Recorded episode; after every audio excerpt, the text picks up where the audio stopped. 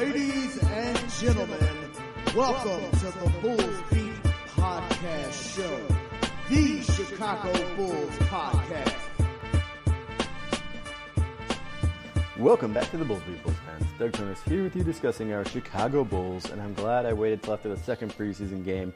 Was tempted to do a little bit of a show after the first one, but decided, yeah, the second game hits so quickly. Why not just wait for the second game and then kind of get both reviewed under there? And it is definitely a much, much, much more happy podcast having both of those games under our belt. Now, I'm still probably a little bit down overall about how things have gone.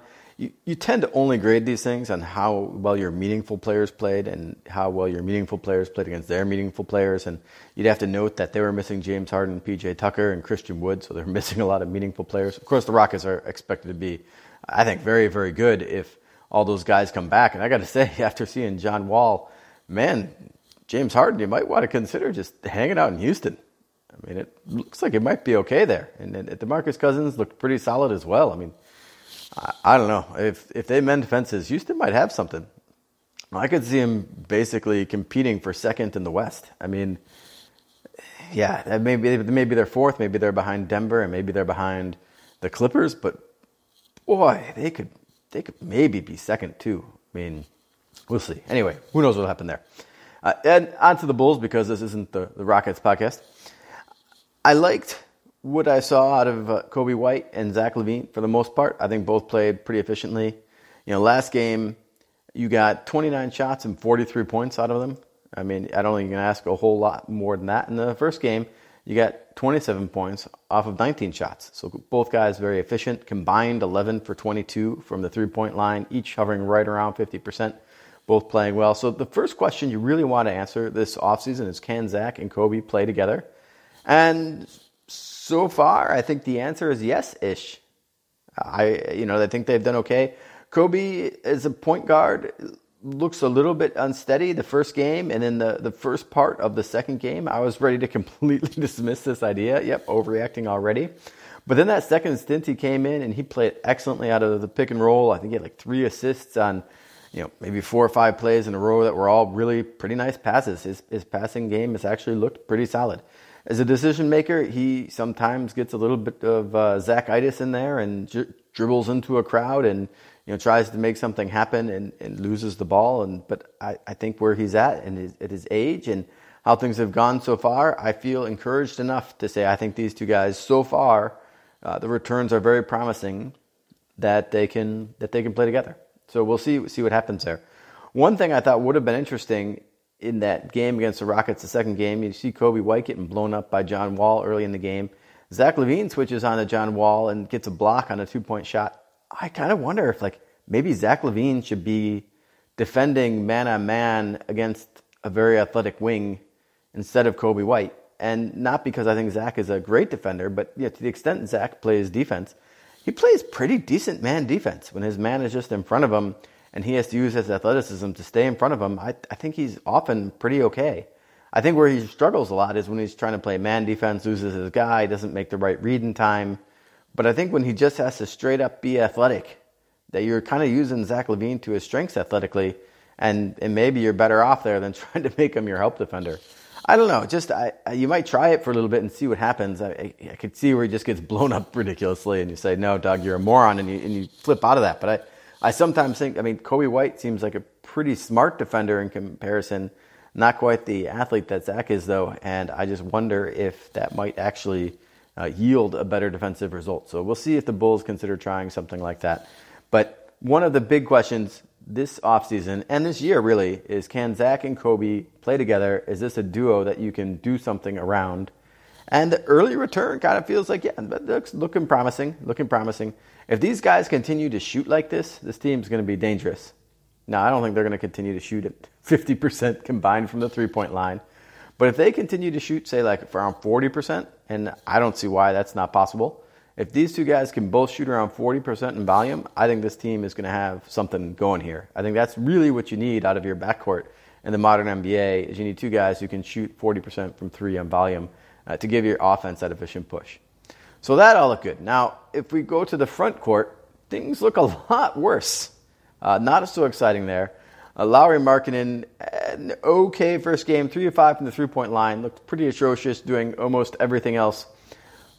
Lots of turnovers, five of eight from the field. Uh, it was you know a decent offensive showing there if you got rid of the turnovers. Looks atrocious on defense, which is kind of far for the course. Second game, one of ten from the field, 0 of five from three, and really just just laid a dud.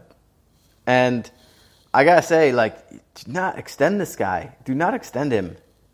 Like, I, I kind of feel like almost at like any cost. Like, you could be looking next year and think the MLE just seems expensive for this guy. I mean, like, what does he do for you in the NBA now? The theory is he's going to be this stretch four, right? I mean, he's not a five. It's so bad defensively to play the five. So he's not a five, and he's now kind of slow for a power forward. Like in the modern NBA, these guys are playing people like Patrick Williams at power forward. Lauri is now slow, and if he can't rise up and just shoot over people, you know, then and hit lots of threes that way, or at least hit mid-range twos that way, then where is his offense? Because as a dribble drive player, like I don't see it. You know, occasionally he'll get a line to the basket, but I, I don't see it. I just I don't see Lauri as a great player in this league, and I'm not sure he's even a good player in this league because people are just ignoring the fact that outside of scoring, which he's not really done that great, he really doesn't bring anything else to the table. He doesn't really bring passing to the table. He doesn't really bring defense to the table. He's an okay rebounder. I mean, for his size, he's he's an okay rebounder, but like he gets a lot of cleanup boards. Like I don't see him fighting for that many contested boards. Like I'm just, I am just not sold here, and he has not done anything to sell me in these first two games. Now, it's early in the preseason. Maybe he'll get back on track, and we'll see what happens. But he's just not a fit in the modern NBA, and I just I would be very cautious about going over, man, like I'd say like 12 million a year, maybe 15 million a year. I don't, I wouldn't go over 15 million a year at this point. And after these first two games, if I had a 15 million per year deal on the table, I'd be sitting pretty nervous about it. I'd be I'd be rethinking it a little bit right now. But I don't think you can overreact to preseason. So you, you have to start thinking if you valued him at X, you know, you probably should still have that X on the table. It, it's still very early. These things are going to get ironed out. He's going to play much better than he has to date. But when you look at like what does he do well, what does he need to improve on, how does his body fight that body type fit in the modern NBA? What type of things is he going to be able to do on a night in and night out basis? And yeah, it's just really hard to figure out what role he's going to play that fits well. And now we're going to get to the other front court disaster, which is uh, Wendell Carter Jr. And Carter, I said that he's going to be the beneficiary of Billy Donovan coming in and putting a new offensive scheme. And it certainly looks like we're trying, like we're running a whole lot of offense through Wendell Carter. And it has not gone well. Like they, they keep giving him the ball at the top of the three point line. He's gotten the ball knocked out of his hands for turnovers that led to breakaways twice, at least. He's made bad decisions. He doesn't seem to know what to do with the ball. He's almost turned the ball over several other times. He ends up going into this pick and pop position and gets open three point shots. He started off 0 for 8 before making one and then uh, kind of sarcastically cheering himself, saying, finally. It's, it's just been an unmitigated disaster for Carter starting. Uh, I think he's looked pretty solid on help defense. Uh, his man defense, though, like Demarcus Cousins, just like threw him out of the way a bunch of times. Uh, I did draw a charge one of those times, but he didn't look like he had any hope of containing Cousins. So as, as a center, you know, you, you, saw some of the downsides of him looking kind of small, and you're going to wonder how he's going to deal with you know, the Jokic's and Embiid's and even the Demarcus Cousins, who are like the poor man's version of those guys in the NBA, and it, that those returns don't look promising. So uh, I don't know. I mean, help defense out of your center is probably a lot more important than man defense. You can probably figure out something to do those few times you get matched up on the maybe four or five guys a year that are going to be able to do something like that to Wendell Carter. But he's got to knock down some of those shots. It's okay. I'm glad he's shooting. I'm glad he's aggressive. I think that's the right thing to do. You know, this is another thing. Like you want to find out is Wendell Carter someone who's going to come in and be able to do something for you, or is he not? Like find out in this roster. So fail fast on some of these guys it's old developing uh, development strategy. I'm a software guy. Is uh, fail fast. You know, I like to, uh, while you're doing agile development, you want to you know, get out there and you want things to break quickly. You want to get your product out in front of the users quickly. You want to see what you have, And you know when things don't work out because they rarely do right away, you want to know where to pivot really quickly. And so you know so far, if we're gonna look at Carter in this much new expanded role, so far we're failing fast. So far it looks like it's over his head. Now, like everyone else, two preseason games, don't read too much into it. But that's just where we're at right now. That's where we're now is he's going to have to play better. I really like him in this role, though. I thought this was the type of role he needed, and I think he can do well in it. Uh, so far, I'm disappointed with the results, but I'm willing to stick with this, you know, for a month of the season at least. You know, you got to give these guys some time. So at least give them that long and, and see how it goes. But that might be, you know, something you you really find out. Like, yep, nope, this guy is really just uh, an energy guy. He's a defensive guy and a rim roller on offense, and that's kind of all you got. It might that might actually be it. You know, I thought Carter was going to give us a well-rounded game offensively, but as it turns out, maybe not. We'll see.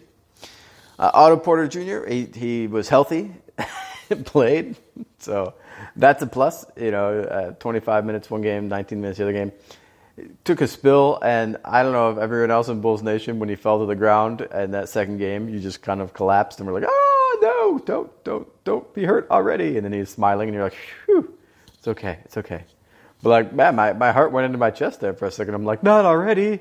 But now, he, so Otto Porter's playing. Guy looks pretty stiff to me. Uh, doesn't look all that quick at all. I man, he, he kind of feels like a four at this point to me. I don't know how how well he's going to do there, but we'll see. He's he played pretty well. Nothing nothing special, nothing awful. Uh, shot a little over 50% from the field, only 33% from the three point line. Uh, kind of, yeah, I don't know. Thought he was okay you know, maybe uh, I, th- I, think I'm just happy to see him on the floor and healthy, uh, but does not look like he's particularly spry, and maybe Otto Porter is never going to look particularly spry again. Uh, Chandler Hutchison, I thought, did uh, really well, to be honest with you. Like his, his, numbers didn't pop off the page, but he looked really active. I, I thought he played some really nice help defense. I, I just think he, he looked really solid. I mean, Chandler Hutchison might be your best perimeter defender on this team this year I, I thought he looked good. His ball handling looked improved to me. He was taking it to the rack a few times with some dribble moves. Didn't take a lot of shots. Did draw a lot of fouls in uh, that first game. I, I liked what I saw out of Hutchison. So I'm I'm cautiously optimistic. I thought this guy would be outside the rotation, but I might be wrong. This guy might be a rotation player, especially because you're kind of thin at guard. You don't really got a whole lot there. So I thought that was a positive. And now we're going to get to Patrick Williams. I kind of saved him a little bit towards the end. We can talk about a couple other guys maybe, but Patrick Williams had a, I'd say, a solid first game. And maybe it was just because everything else in that first game just felt so bad. You know, that you just just wanted to cling to Patrick Williams. But boy, does Bulls Nation seem excited about this kid, and I am not quite so sure why. Uh, I will say this: he looked very smooth, uh, better on offense than I anticipated with the ball in his hands. I, I think he's going to be a little bit better offensively than I thought he might be earlier than I thought he might be. I don't know he's going to be great, but I think he's maybe going to be a little better. Now, the second game, his offense was not so great. He was one of eight until he got like three buckets uh, against complete garbage time at the very end of the game. But people are just saying, "Oh, he's amazing. His defense is so great." He's.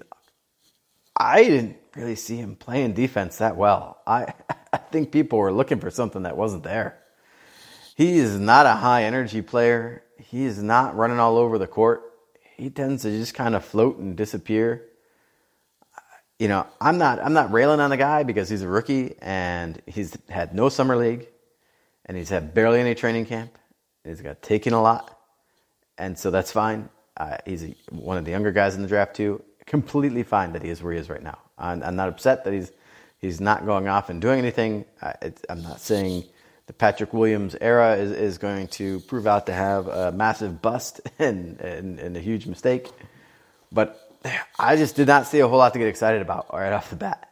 Like I, I yeah, his debut was reasonably positive, but the one thing that disappointed me a little bit is like so, people talk about how athletic he is, how smart he is. Man, he he is not moving around a lot on the court. Like he he's he's not hustling. His motor just seems pretty low to me. And maybe that'll improve, but like motor just doesn't seem like something that the guys usually get a lot better at. Uh, maybe he's still just working out and finding his spots and understanding the scheme.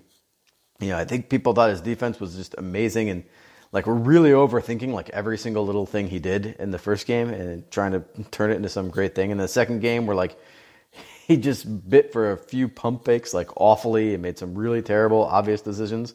Maybe people walked it back a little bit and said, okay, maybe maybe it wasn't like everything was so great. But I, I thought he played off his guy a little bit too far, which made some of his contests poor on on defense and uh, help defense. I think sometimes he was a step slow on offense. He had this tendency to just fade like five feet behind the three point line when he doesn't have the ball in his hands. And I'm like, what? You, like, is that the scheme? Like, what are you doing there? Like, you're not in position to, to shoot a three if someone passes the ball out to you. And maybe he's just trying to play the release, and that's that's where the offense is. But I, I didn't really notice other players doing that so much. But I got to admit, when Patrick Williams was in the game, I was just trying to keep my eyes on Williams the whole time just to see what was happening. So I kind of ignored like a lot of the other guys. I wasn't even watching the ball. I'm just watching Patrick Williams off the ball to see see what happens. So you know, we'll we'll see what happens with Patrick Williams. I'm I'm not down on him by any stretch. I just I, I just wasn't blown away, and I thought, yeah, okay, it's fine. It's a fine start, and we'll we'll see what happens. It's a fine start, but there's nothing nothing about him that made me think, oh my goodness, I. Uh, I, I think this guy is a future star, and that seems to be what some of Bulls Nation kind of thinks. So let's just give Patrick Williams time. That's all. I'm not, not down, but let's just give him time. Let's see what happens. Uh, it's always okay to be a little bit excited about your rookie uh, because sometimes they can turn into something really amazing. And I think we're hopefully going to start seeing that with Coby White this year, but we'll, we'll see how it goes. And I, I can't remember if I mentioned it. Maybe I have early onset Alzheimer's, but Coby White looked really solid defensively after an awful start in the second game. John Wall just crushed Coby White in the first game and started crushing him in the second game but he came back and did a really nice job defensively the second time around. I thought that was a great improvement. So just if I didn't give Coby White that shout out for making the adjustment and, and doing a better job that second second stint, uh, I just wanted to do that. And just ironic, funny note. Uh, Garrett Temple was out with self isolating, and looking at the box score, I misread it as self loathing, and I thought, like, man, who's the comedian that is on, on, on doing the box score for the Bulls? Sorry. So I think the other few things I want to talk about for the team, a couple things I want to talk about for the team of these first few games. They play in a lot of big lineups. I, I, mean, I think that's interesting. So in the first game, you had Satoransky. He was out the, the second game, and there's some people theorizing that maybe he's in the COVID protocol, which is why he was out. There's an excused absence, but not a lot of information there. We'll see what what happens there. But they played pretty big. So in that first game, you know, the second unit you really had a lot of big guys. Like it was like Sato, Williams, Hutchison. I think they had Porter and Gafford out there. I mean, it was like, man, they're, they're playing pretty big. And then you've seen different takes on that. Uh, sometimes Carter was out there instead of Gafford. Sometimes Lauri was out there. But they were playing kind of guys who thought, like, this is, you know, three small forwards. Maybe two of them are really more suited for power forward and one small forward and a center, and like just like a lot of six seven and like above guys, especially with Sato out there.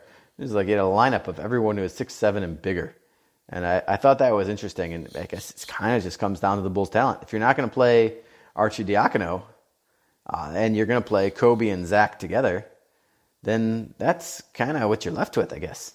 Is is lineups like that? Like they don't really have a lot of other short cards on the on the roster.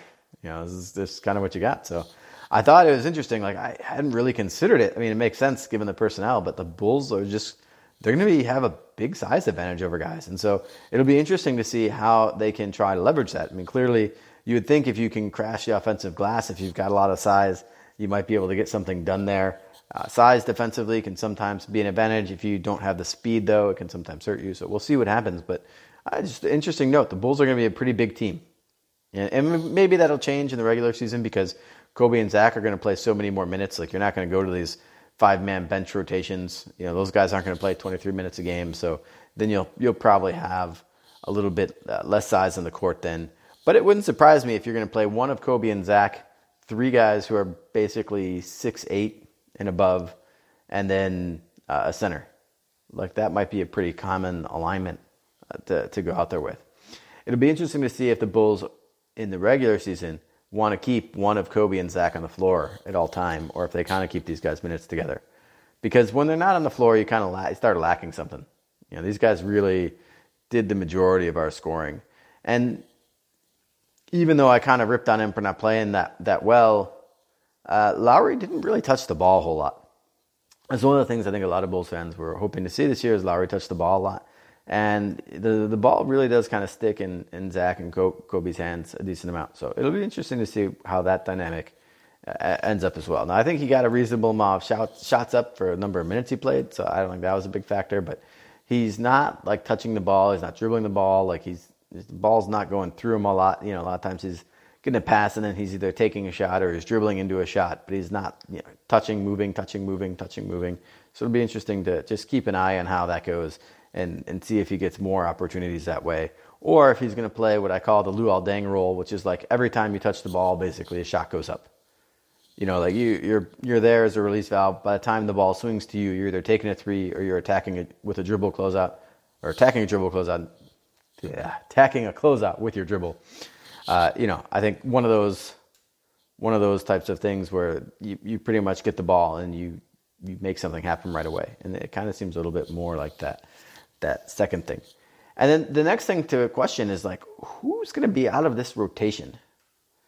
So right now, your starting five is Lauri, Otto, Carter, Coby, and LaVine. And, and I think we probably project that to be the starting five in the season, right? No one thinks any of those guys are going to get moved out. I, I, think you can question whether one of those guys should get moved out, but I don't think anyone thinks any of them will get moved out uh, to start the season. And then off the bench, here's here's like your next guys. You got Patrick Williams. I, I feel like he has to play. He's a number four overall, number four overall pick in the draft. He just has to play. You have to get him on the court. He has to play. I've heard people say, "Oh, let him learn from the bench. Don't rush him. Short preseason, didn't get summer league.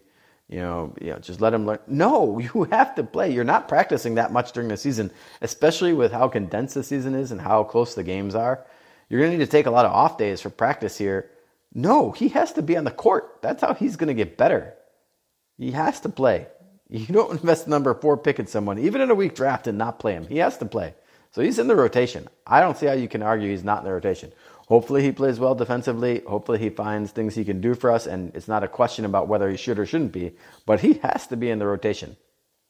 If you got to sacrifice something else, you find somewhere else to sacrifice. So Satoransky, I, I think this one's interesting because it kind of depends what you do with Zach and Coby. If you stagger Zach and Coby you could theoretically get away with benching Satoransky, Satoransky and having Chandler Hutchison play all of the backup uh, shooting guard minutes and have either Zach or Coby play point guard. I don't think you're going to do that, but it's like theoretically possible, maybe. But otherwise, Sato is going to have to play some minutes. I mean, he's really your only backup point guard. I don't think we're going to play Archie Arcidiacono. I think he's out. So I mean, just throw him out. So Satoransky's going to play. So that's that's your first bench guy, Patrick Williams. Or sorry, Patrick Williams, Satoransky. So that's two. Now say you have like a nine-man rotation. You got two more. Thad Young. We haven't seen him yet, but you got to assume he's going to play, right? I mean, so that's three. And then you got Daniel Gafford. Should he play? I mean, you kind of feel like Gafford should be in there, right? I mean, I mean, he's he's backup center. You don't really have any other centers. And maybe that's four. I, I don't know. But then, then you still have uh, Garrett Temple, uh, Denzel Valentine is, is, some potential options. And I guess maybe, you know, so Valentine and Hutchison, maybe that's a camp battle. Maybe Valentine and Satoransky is a camp battle, depending how things go. We, have not gotten to see uh, those guys. Valentine out with injury uh, still, so maybe he's just done. I don't know, but I think it'll be interesting. I feel like there's there's going to be a little bit of a squeeze uh, for minutes, and we'll see who who ends up uh, making the cut and who doesn't. Right now, I, it's tough, but I, I yeah, I kind of feel like if there's uh, maybe maybe you can get away with Gafford, Young, Williams, and Sato, uh, and Hutchison. Man, it's uh, I don't know. I don't know. It'll be interesting. It'll be interesting to see how it goes. But I, I think there's going to be a lot of camp battles. And there's going to be a couple of pretty disappointed people. And, and maybe that leads to a trade later. I don't want to say the Bulls have fantastic depth. because every time I feel that way, like three guys get hurt, and then we feel like we have no depth, and we're talking about how we couldn't overcome injuries. But it'll be interesting. Maybe injuries will just take care of that for us, as you know, the inevitable bumps and bruises of the season we're on.